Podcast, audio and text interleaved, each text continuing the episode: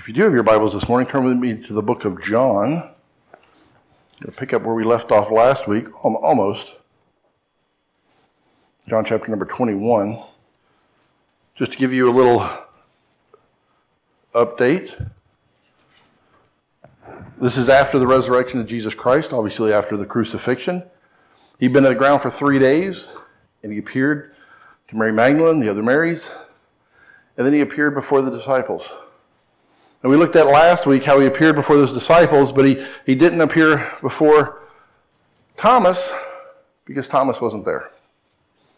Thomas wasn't where he was supposed to be. Thomas, being arrogant, like most of us are, said, Well, I won't believe it till I see it. And so Jesus appeared to him as well. And he gave us the warning that he told, told him, you, you, you believe because you saw, but blessed are those that they haven't seen, but yet they believe. That's our context. That's where we are today. We didn't get to physically see the resurrected Jesus because he was only here on the earth for 40 days after he, was resurrected. We have to believe by faith, not by sight. So he had come before them twice, and then we see in verse number 21, or chapter number 21, I'm sorry. Let's go ahead and read through the first 14 verses, and then we'll come back and pull it apart a little bit. It says, After these things, Jesus showed himself again to the disciples at the Sea of Tiberias, and on this wise showed he himself. There were together Simon Peter and Thomas, called Didymus, and Nathan, or Nathanael, of Cana in Galilee, and the sons of Zebedee, and two other of the disciples. Simon Peter saith unto them, I go fishing. They say unto him, We also go with thee. They went forth and entered into a ship immediately and that night they caught nothing. But when the morning was come, Jesus stood on the shore, but the disciples knew not that it was Jesus. Then Jesus saith unto them, Children, have ye any meat? And they answered him, No. And he said unto them, Cast the net on the right side of the ship, and ye shall find. They cast therefore, and now they were not able to draw it for the multitude of fishes. Therefore that disciple whom Jesus loved saith unto Peter, it is the Lord. Now when Simon Peter heard it was the Lord, he girt his fisher's coat unto him, for he was naked, and did cast himself into the sea. And the other disciples came in a little ship, for they were not far from land, but, but as it were two hundred cubits, dragging the net with fishes. As soon as they were come to the land, they saw a fire of coals there, and fish laid thereon, and bread. Jesus saith unto them, Bring of the fish which ye have caught, now caught. Simon Peter went up and drew the net to the land full of great fishes, a hundred and fifty and three. And for all there were so many, yet was not the net broken. Jesus saith unto them, Come and dine. And none of the disciples durst ask, Who art thou? knowing it was the Lord. Jesus then cometh and taketh bread and giveth them, and fish likewise. This is now the third time that Jesus showed himself to the disciples. After that, he was risen from the dead. So we see an amazing thing taking place here. Jesus has presented himself twice. The disciples are there. They're basically in quarantine. They're, they're still hiding because they're, they're still in fear of what the local government is going to do to them. The, their leader, Jesus, was crucified.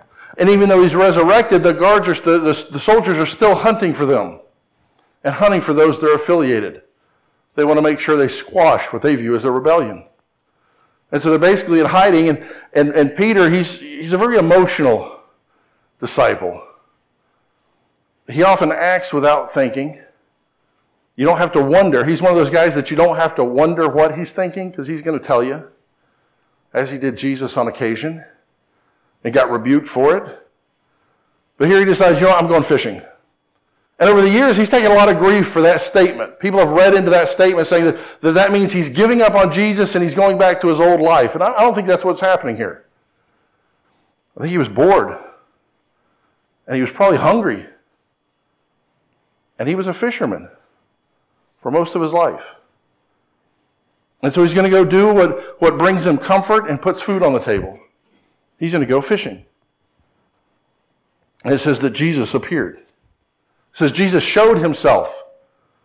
In other words, Jesus is in control of this situation. Jesus decides who he reveals himself to at this time. And Jesus revealed himself. But notice, you know, it tells who's all there. Notice who is there this time? Thomas. See, Thomas learned his lesson. Now, wherever the disciples are at, Thomas is there. Because if Jesus is going to show himself again, Thomas is going to be there. He's not missing out on that first blessing like he did before. And we see some of the disciples that are there. And they decide to go fishing too. And they fish all night. Now, keep in mind, most of these men that are out there, these were what we'd consider commercial fishermen. This is how they made their living. This is probably what their fathers did and their fathers' fathers did. And they're out there fishing all night. They know the area. They know where to find the fish. And they catch nothing. Seven fishermen out there, and they catch nothing. This wasn't here necessarily to prove the resurrection. That's not why Jesus was here. Jesus was here for a different lesson. The resurrection had already been proved, he had already been seen by them. Peter goes fishing. Times were a little different then. You couldn't, if you wanted fish, you couldn't just go to Publix and get some. You had to go catch it. And that's what they're doing. They caught nothing. And in this, they're going to learn a, a valuable lesson. If, if there is a failing here on Peter's part, it's that Peter is trying to fulfill his personal needs. You say, well, is that really a bad thing? It's not a bad thing as long as God's in the equation, as long as the equation starts with God. We're called to go work. In essence, Peter was doing the right thing. Peter's hungry, so he doesn't go out and beg for food. He goes and he catches fish, or Tries to. You imagine? He probably went out there thinking, man, this fish is going to taste so good. And he throws in the net and nothing. And he throws in the net again and nothing. And he continues to, to, to throw in the net all night long. All seven of them, they're throwing in the net and nothing's happening. They're catching nothing. Verse 4 says, But when the morning was now come, Jesus stood on the shore. But the disciples knew not that it was Jesus. So they see somebody, they see somebody on the shore, they don't know who it is because they're far enough out that they can't really recognize who it is. They probably weren't looking for Jesus, they weren't expecting Jesus. You ever run into somebody that you know and it takes you a minute because you, don't, you weren't expecting to see them there? They're out of place. It's not where you normally see them.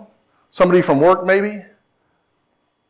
Remember, a friend of mine is, a, is the, the deacon at the Catholic Church. We need to pray for his salvation, by the way. And I'd met him the first time I met him. He'd come into the hospital to meet with some of the Catholic patients, and he was wearing a, his robes and everything. That's you know something that the Catholics do. And a couple weeks later, I, I, go to a pastoral meeting in town, and and uh, it was the, my first meeting, my first time meeting with the pastoral councils and everything in town and all. And I come in, and a couple of pastors recognize me, and they're like, "Hey, Jay, you know, you know this person, you know this person, you know, you know John, right? from the Catholic Church? And I'm like, it took me a moment. And I'm like, oh, John, I didn't recognize you with your clothes on. he got a little embarrassed. It takes more than that to embarrass me. What I meant was he was wearing regular clothes, not a dress. And so that was a little different. Hopefully he listens to this. He'll have to tell him he's going to get a kick out of that. Be praying for him. But his presence was there. His presence was immediate. It was sudden. It was unexpected. They're fishing. They're doing what they're doing. And all of a sudden, here's this man standing on the shore. Now, they probably went fishing to an area where they wouldn't be seen. They probably weren't around the, the crowded portion of the beaches where the other fishermen and all were. They're probably in a more secluded area because, again, they're being hunted. They see a man there. That's not uncommon to see somebody on the shore. They see Jesus Christ there. Then Jesus saith unto them, verse number five, Children, have ye any meat? And they answered him, No. They probably figured he was just there, you know, as a customer or something, wanting to buy some fish or something. They didn't recognize him right away. And he says, Unto them, cast the net on the right side of the ship, and ye shall find. They cast therefore, and now were not able to draw for the multitude of fish. Therefore, the disciple who Jesus loved, that's John, by the way, John refers to himself as that quite often in, in the, the gospel, that, uh, according to John, the one that he wrote. Disciple who Jesus loved saith unto Peter, It is the Lord. Now, when Simon Peter heard it was the Lord, he girt up his fisher's coat unto him, for he was naked, and he cast himself into the sea. You know, this is the response that we need to have to the resurrected Jesus. I told you he was a very emotional person, Peter. This is the, the reaction that the new Christian generally has. And as we get older and, and, and Christendom, we start to lose that, that fervor a little bit. We start to lose that, that desire a little bit. We start to walk away from Christ, and suddenly, when Christ appears or Christ does something in our life, it, it becomes something that's expected. We need to be more like Peter. When Jesus shows up in our life, we need to forget about the boat. We need to forget about the fish. Remember, he was hungry. He'd been up all night looking forward to a good breakfast, and it just didn't look like it was going to happen at this point. And he sees Jesus. The only thing he can think to do is jump in the water and swim to shore. You know, the boat's not going to get there fast enough for Peter. We need to be more like that. When we're presented with that supernatural experience with Jesus Christ, when we're presented with his, his providence in our lives, instead of taking it for granted, we need to be really just throw ourselves at his feet. One of the things we do on Wednesday night is we take praises. And I get embarrassed sometimes because I have to stop and think, what did God do for me this week? And I start thinking, I'm like, oh, yeah, that's right. He did this. He did this. He did this. All these things he's done for me throughout the week, and I'm just now getting ready to thank him for it? That's a little embarrassing for me. When God blesses, and even when God doesn't bless us, we're presented with, with Jesus Christ, we need to be ready to throw ourselves into the sea. Whatever we can do to get close to Him. We should have that passion, that desire to get to Jesus. Jesus wasn't a fisherman of traditional sorts. He was probably a carpenter. We don't know. The Bible doesn't tell us what he did before, but he was probably a carpenter. His dad was a carpenter. Traditionally, the, the son would follow in whatever the, fa- the father did. So he's probably, his, his stepfather was a carpenter, so he was probably a carpenter. Carpenter doesn't make you an expert on fishes. Told him throw it on the other side. By the way, that makes no sense, does it? If you're fishing on a boat and you've been fishing all night, I bet you they've thrown the, that net off both sides. Just throw it off the right side. Why? Makes no sense. It makes sense because not only is God in control of the supernatural, He's also in control of the natural. Jesus knew where the fish were. They're His fish. He knew where they were. All night long, those fishermen playing hide and seek. They throw it off the right, they go to the left. Throw it off the left, they go to the right. And now it was time to catch them. And they caught them 153. 153. See, Peter had already seen Jesus a couple times. But seeing him again, hearing his voice again, there was nothing he could do but throw himself in the sea. That should be our response to the resurrection. You know, we look at Easter and we think, oh, that's a nice time of the year. You know, Jesus Christ was crucified for us and he was resurrected. And then we kind of move on with our lives and we forget about it until next Easter. We need to focus upon the resurrection more. More specifically, we need to focus upon the resurrected Jesus more. And our response to the resurrected Jesus should be the response that Peter had. Romans 4:25 says, "Who was delivered for our offenses." What does that mean? He was delivered. He was taken. He was arrested. He was persecuted. He was killed for our offenses, not his, mine and yours. And was raised again for our justification. We need to remember when we talk about the resurrection, the, the death, burial, and resurrection, Jesus Christ did not go to the cross for him. He did not go to the cross because the Father told him to. He didn't go to the cross because it was just some divine plan. He didn't go to the cross because it would make some cool story later on.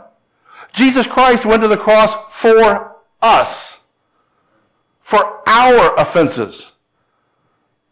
And for and he was resurrected for our justification. The offenses are the sins we do, the crimes we commit, the things that we do in violation of God's law. Every one of those are crime before God. We deserve to be punished for those. We deserve to be crucified for those. We deserve to be killed for those. But Jesus Christ did it instead. Why? For our justification, not his. He didn't need to be justified. He was pure, he was holy, he was righteous. There was nothing about him that required justification. We're the sinners. That word justification means to take somebody who is guilty. That's us. And make them unguilty. I don't think that's proper English, but you get the point. It was explained to me like this when I was a kid. Justification means to, to, to make it just as if we had never sinned. Can you imagine? All the stuff Peter's done. All the times he doubted all the sins he committed before he ever met Jesus Christ. All those things wiped away. How could he not do anything but throw himself into the sea and swim to Jesus? And we start getting a clear picture of the resurrection. We start getting a clear picture of the death. We start getting a, a clear picture of the price that was paid for our justification. What choice do we have? But to throw ourselves into the sea to overcome any obstacles to get to the feet of Jesus Christ, who was delivered for our offenses and was raised again for our justification. Verse number 9 says, As soon as they were come to the land, they saw a fire of coals there, and fish laid thereon and bread. I don't know if you caught that the first time. He's already cooking the fish. Now, he asked them for more, because, you know, he ain't sharing his. No, I'm just kidding.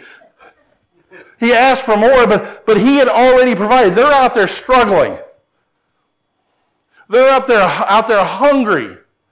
They're out there trying to provide for themselves, and Jesus has got a fish fry going on on the shore. And they didn't even notice. He's already got their breakfast ready for them. Nothing like a good breakfast in the morning, right? I like breakfast. Tuesday, this week. Some of you know I got fired at the hospital. Do you know that? I posted on Facebook, which isn't affiliated with the hospital, that, that abortion is murder. And the hospital fired me. Called me into HR. Escorted me off the property like I'm a criminal. And I'm like, are you serious? I thought it was a joke. That morning, it was early in the morning when I got up, and, and V had three dog visits. She's, she's a pet sitter. She had three visits first thing in the morning. So she got out of bed first. She got ready first. She was out doing her pet visits. I got up to go to this meeting at the hospital. Didn't know what it was about. Been there 11 years. Never, never had, never had a ill word about me. Always got excellence on my reviews and everything. And uh, so she gets up early, I get up early, we go, and I said, you know, she made the comment, she's like, I'm not gonna be able to fix your breakfast this morning. It's like, all right, I'll go to my girlfriend's house. My girlfriend's Wawa, by the way. Best gas station breakfast in town. Just putting that out there. Don't get paid for endorsements. So I went, I got that and headed into the hospital. And so later on, I call her up, hey, I got fired. She's like, what? Yeah, I got fired. I wasn't real happy there anyways. I'm not really stressing over this. So don't, don't fret about this. This is probably, well, I know God will turn this into a good thing. I didn't count on that money for, um, to eat. Mainly used it, well, it funded my 401k and it funded uh, my mission trips. I haven't been able to do mission trips in a year and a half now because of COVID. So later on, she comes home. We're both there, and she says, "You know, how are you doing?" So you know, I'm, I'm thinking, I can play this up for some sympathy. I got a great dinner that night, by the way, just to put that out there. She says, How, how you feeling? She's like, You know, my sister was worried. You know, are you depressed? Or, you know, what's going on? I'm like, Yeah, I'm a little depressed. I don't get depressed. Well, yeah. I'm depressed. She's like, It'll be okay. I said, I hope so. I hope tomorrow I get breakfast. I was, that was the, wor- the worst thing that happened to me that day is I got up there was no breakfast ready. Jesus is fixing them breakfast. That's going to be a good day for them. They're over there struggling and working, trying to, trying to get the fish so they can go cook fish so they can have some breakfast. Jesus has already got the fish fry going. He's already got the fish. He's already got the bread. He's already put it all together. The land, the fire, the fish, the bread. He was showing that he is the same Jesus that's been with them for the past three and a half years. He's showing them that he's the same master that they've been following. He's showing them that, that even though he died and was resurrected, he is there physically in his body. We don't serve a spirit in Jesus Christ. We serve a, a physically resurrected Jesus Christ. No other religion in the world can claim that. Every other religion in the world, they worship dead people. Buddhists worship dead people. Mormons worship dead people. Catholics worship dead people. We worship a resurrected God, Jesus Christ. Then when we're hungry, he'll go cook some fish for us. Verse number 10. Jesus said to them, Bring of the fish which ye have now caught. Simon Peter went up and drew the net to the land of great fishes, a hundred and fifty and three. And for all there were so many, yet was not the net broken. Peter was the obedient servant. He may have been a little hot headed, a little bit emotional, but Jesus said, Bring the fish. And not only did he bring the fish, he took the time to count the fish 153 of them. Some people say God doesn't care about numbers. He cared about the number of fish that were caught. He has a whole book in the Bible called Numbers. I think numbers are important to him. I think he cares about numbers. Whether it's one or 153, I think Jesus cares about that. Jesus showed him that he could see, speak, hear, feel, eat. He wasn't a figment of their imagination. He was not just a vision. He was not just a spirit. He wasn't because they got so hungry they're starting to see things. You ever got so hungry you started seeing things? That's not what was happening.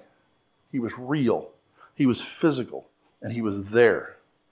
He was heaping proof upon proof upon proof of his bodily resurrection. You see, there, there's going to be a time when he's going to leave the disciples. And they're going to go through all the corners of the world preaching the gospel, preaching a resurrected Jesus. And they don't have to say, we think he's resurrected. They can say, we know he's resurrected because we saw him here, we saw him here, we saw him here. He made me fish. He fed me when I was hungry. He took care of me after the resurrection. Heaping proof upon proof upon proof. Jesus saith unto them, Come and dine. And none of the disciples durst ask him, Who art thou? knowing that it was the Lord. Jesus then cometh and taketh bread and gave them and fish likewise. Come and dine. He still gives us the invitation today. Come and dine. Beyond our salvation, it goes beyond just our salvation, just beyond that justification to our sanctification, where He continues to feed us even after we're saved. He continues to help us grow. He continues to provide for us. That's what He's doing. Come and dine. Come and dine. He invited him to eat, just like he always had. He invited him to come with him, just like he always has. None of them dare to ask, Are you really Jesus? Because he's right there. That'd be a dumb question, wouldn't it? He's right there. No, is he right there? He's doing exactly what he was doing before the crucifixion. He's supplying their needs. He's protecting them. He's taking care of them. He invited them to eat, and he ate with them.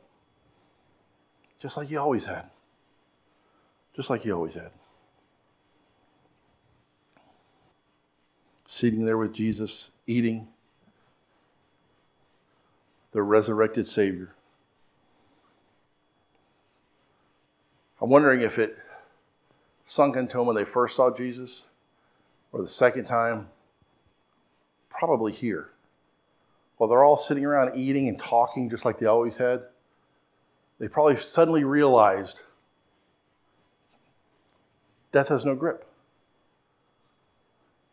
We live in fear of death. And we look at death as being this, this end of everything when it's not. And for them, this had to be such an assurance, not just that Jesus Christ was alive, but now they didn't have to fear the greatest fear that they've had. The, the Romans are going to come and kill us, so the Romans come and kill you. Big deal. Jesus walked out of the grave. If Jesus has the power to walk out of the grave, he has the power to resurrect us as well. We don't have to fear death. They don't have to fear death. They knew that death was now conquered. It wasn't just words.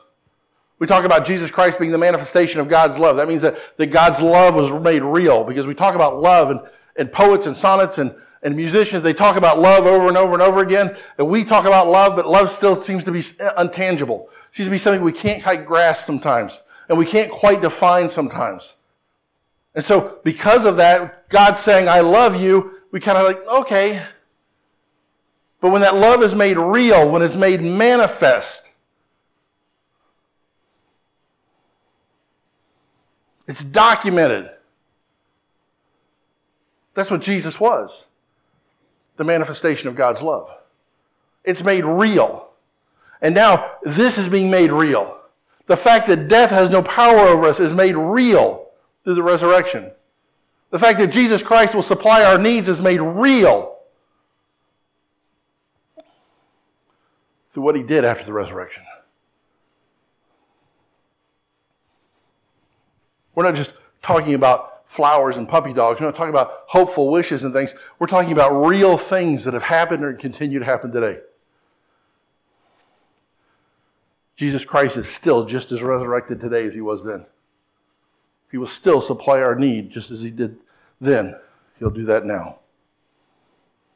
He wasn't just there to give them fish, He was there to teach all of us a lesson. No matter how dark it gets, no matter how self sufficient we think we are, He's the one that brings the light in the darkness and the fish to breakfast. He made real what he talked about. Remember, they'd spent three and a half years with him. And they'd heard what he had to say, and they'd heard it over, and they'd heard it over. We don't get to see it all in the Bible because there's so much he did. But I would imagine after a while, some of the things he said, they probably could almost, they probably almost memorize it. We know they do because they go out in the book of Acts and they start saying the same thing to other people. They probably remembered back to that time when, when he was talking early on in his ministry he's told them about how much God loved them, how much God loved the world, that he sent him. He sent his only begotten Son. That whosoever believeth in him should not perish but have everlasting life. That seemed impossible. How can we live forever? Everybody dies. How can we live forever? And Jesus says, Watch. And he walks out of the grave and lives forever. It wasn't just words, it wasn't just happy thoughts. He says, he says, hold my fish. Watch what I'm about to do. And he walked out of the grave. Verse number 14 is one of those verses that we kind of just kind of skip over sometimes. It says, This is now the third time Jesus showed himself to the disciples. After that, he was risen from the dead. His resurrection is being affirmed by John here in this writing as the third time. Why is he doing this? Why is John writing this? John already told us why he's writing this. Go back a chapter. Go back to chapter number 20. Look at the last verse of chapter number 20. John says, But these are written, why? That you might believe that Jesus is the Christ the Son of God, and that believing you might have life through his name. That's why John's writing this. He's not just writing the third time. Oh, yeah, by the way, Jesus was here a third time. Oh, there's the fourth time. He's not just writing it because he didn't have anything else to write. He's not just writing it because he has to fill up a certain number of pages. He's writing it for a specific reason. Everything we see in the book of John is written for a specific reason so that we can believe.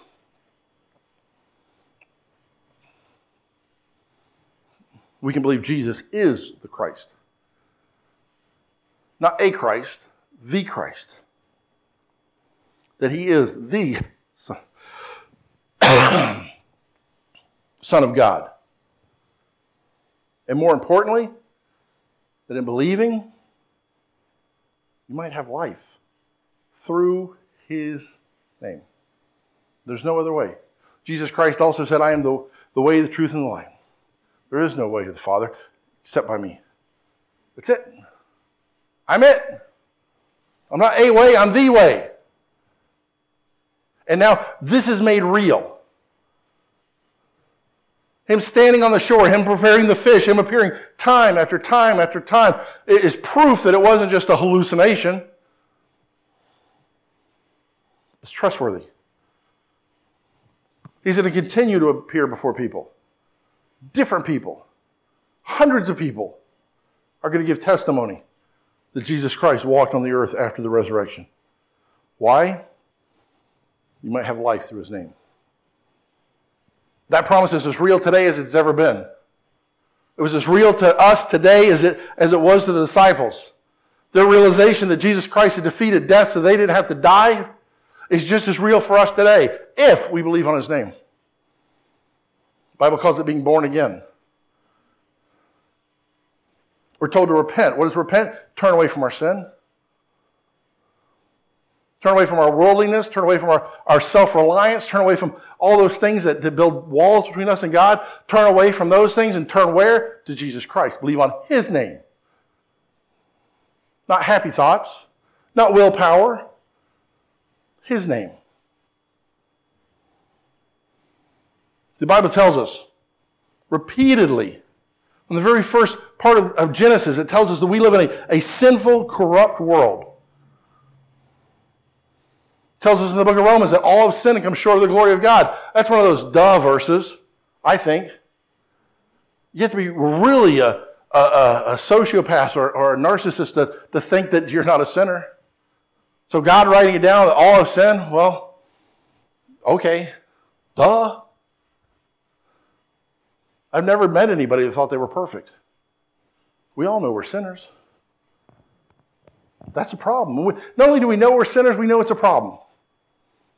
The Bible says it's a huge problem. It tells us that the wages of sin is death. Now, here we've been talking about resurrection. We've been talking about the opposite of death because that's what Jesus Christ brings. Sin brings death, it brings separation. Because of, because of sin, we are separated from people that we love. They die and we're separated from them. Or we die and we're separated from them. The sin goes a step further. It not just separates us on the physical plane, it also separates us on the supernatural plane. We're not only separated from the people we love here, but we're separated from God. Remember what happened in the Garden of Eden after they sinned? God came, well, what happened? Adam's like, hey, that woman you gave me, she's bad news. There's something wrong with her. All through the scripture, though, do you know who was held accountable for that? Adam. He's supposed to be the high priest of his household. By the way, guys, you're the high priest of your household. It's not our job to teach your kids. We do, but we should be reinforcing what you've already told them. Because you're with them six days a week, we get them for an hour a week. That's your job, guys. It's not your wife's job. Although, praise God, we've had so many faithful women in this country that have, have prayed over and, and, and taught their children, and there's nothing wrong with them. But understand, guys, that's your job first. You're the high priest, you're the man. And we like the parts of the Bible where it says, you know, the, the women have to, um, um, what's the word? I forgot it. Submit. There we go, submit. Women, submit to your husbands. Yeah, we're like, yeah. Husbands, die for your wife. Wait, what? I gotta die? I like the submit part, I don't like the die part. You know why women are supposed to submit to their husbands? Because husbands are supposed to be doing what they're supposed to be doing being the high priest of their family. Guys, you're doing exactly what the Bible tells you to do. You're not going to have a hard time with your wife submitting to you. It's in their nature. They don't want to be the high priest. They want to be the nurturers, the carers. They want to pray with their children, not be the discipline. Well, that was quite the little rabbit trail, wasn't it? We all have that problem. We all live separated from God. And then we die and we're separated forever. The wages of sin is what? The wages of sin is what? Death. But the gift of God is what? Eternal life through Jesus Christ our Lord. It's the exact opposite. Matter of fact, it's better than opposite. Opposite would just be life. This isn't just life, this is eternal life. The disciples got it, or they're getting it. Have you gotten it? The Bible says, Whosoever shall call upon the name of the Lord shall be saved.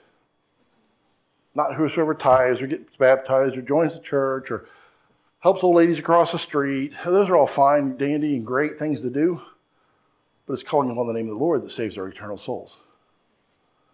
Not being a good person. Because at the end of the day, we can never be a good enough person. If we could be a good enough person, Jesus wouldn't have had to have died. You're here today. You should be able to look back at a point in time in your life when you went from being a sinner on your way to hell to a forgiven sinner on your way to heaven. There should be a line drawn in the sand in your life when you accepted Jesus Christ as your Savior. It's different for everybody. Some people come about it very late in life, some people very young. I know from your testimonies, many of you accepted Christ when you were, when you were a child. That's when I did.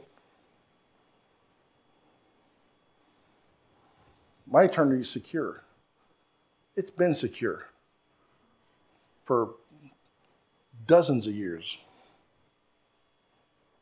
How about yours?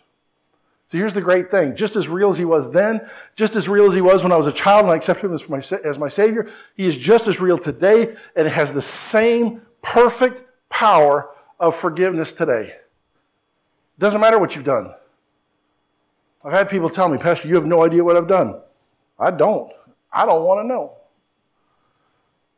Do I know everything you did? I'm probably not going to sit with you during fellowship. You scare me. Not because I'm judging you, I'm just kind of afraid. I don't need to know. God already knows. God knew before he said, Whosoever shall call upon the name of the Lord shall be saved. He didn't say, Oh, but did you see what Justin did? Whosoever other than Justin that calls upon the name of the Lord shall be saved. Because Justin, woo! He's out there, man. That's not what it says, though, is it? He knew what Justin was going to do. He knew what Dean was going to do. He knew what Steve was going to do. He even knew what Miss Doris was going to do. That's a list. I'm telling you, don't get her started. You'll be here all day. You'll be begging for a fish fry by the time it's over. That's the same power. The same power that saved each one of them is the power that can save you today. Here's the great thing if you're listening online, you don't even have to be here to do it. You could do it in your house, you could do it in your car. It's just simply as simple as it sounds turn from your sin and turn to Jesus Christ. That's how easy it is. In a few moments, we're going to have a time of invitation. And we're going to invite you to come forward if you'd like to know more about that, or if you want to pray for anything else, feel free to come forward. If you're online you're watching us, you want to know more, contact us, send us an email, call us, let us know. We'll do everything we can to answer every single question that you have about knowing for sure when you die you'll go to heaven. Don't let pride stand in your way. Don't worry about what people are going to think about you. I can tell you what people are going to think about you. Like you're thinking, oh, I've been in church all my life. And if I if I accept Christ as my Savior now, everybody's going to look at me point their fingers say, He's living a lie. It's not what's going to happen. You know what's going to happen if you've lived your entire life in church and you finally get saved? Everybody's going to say, Praise God. Praise God. The angels are going to rejoice. And nobody's going to point a finger. But I can't do that for you. Only you can do that for you.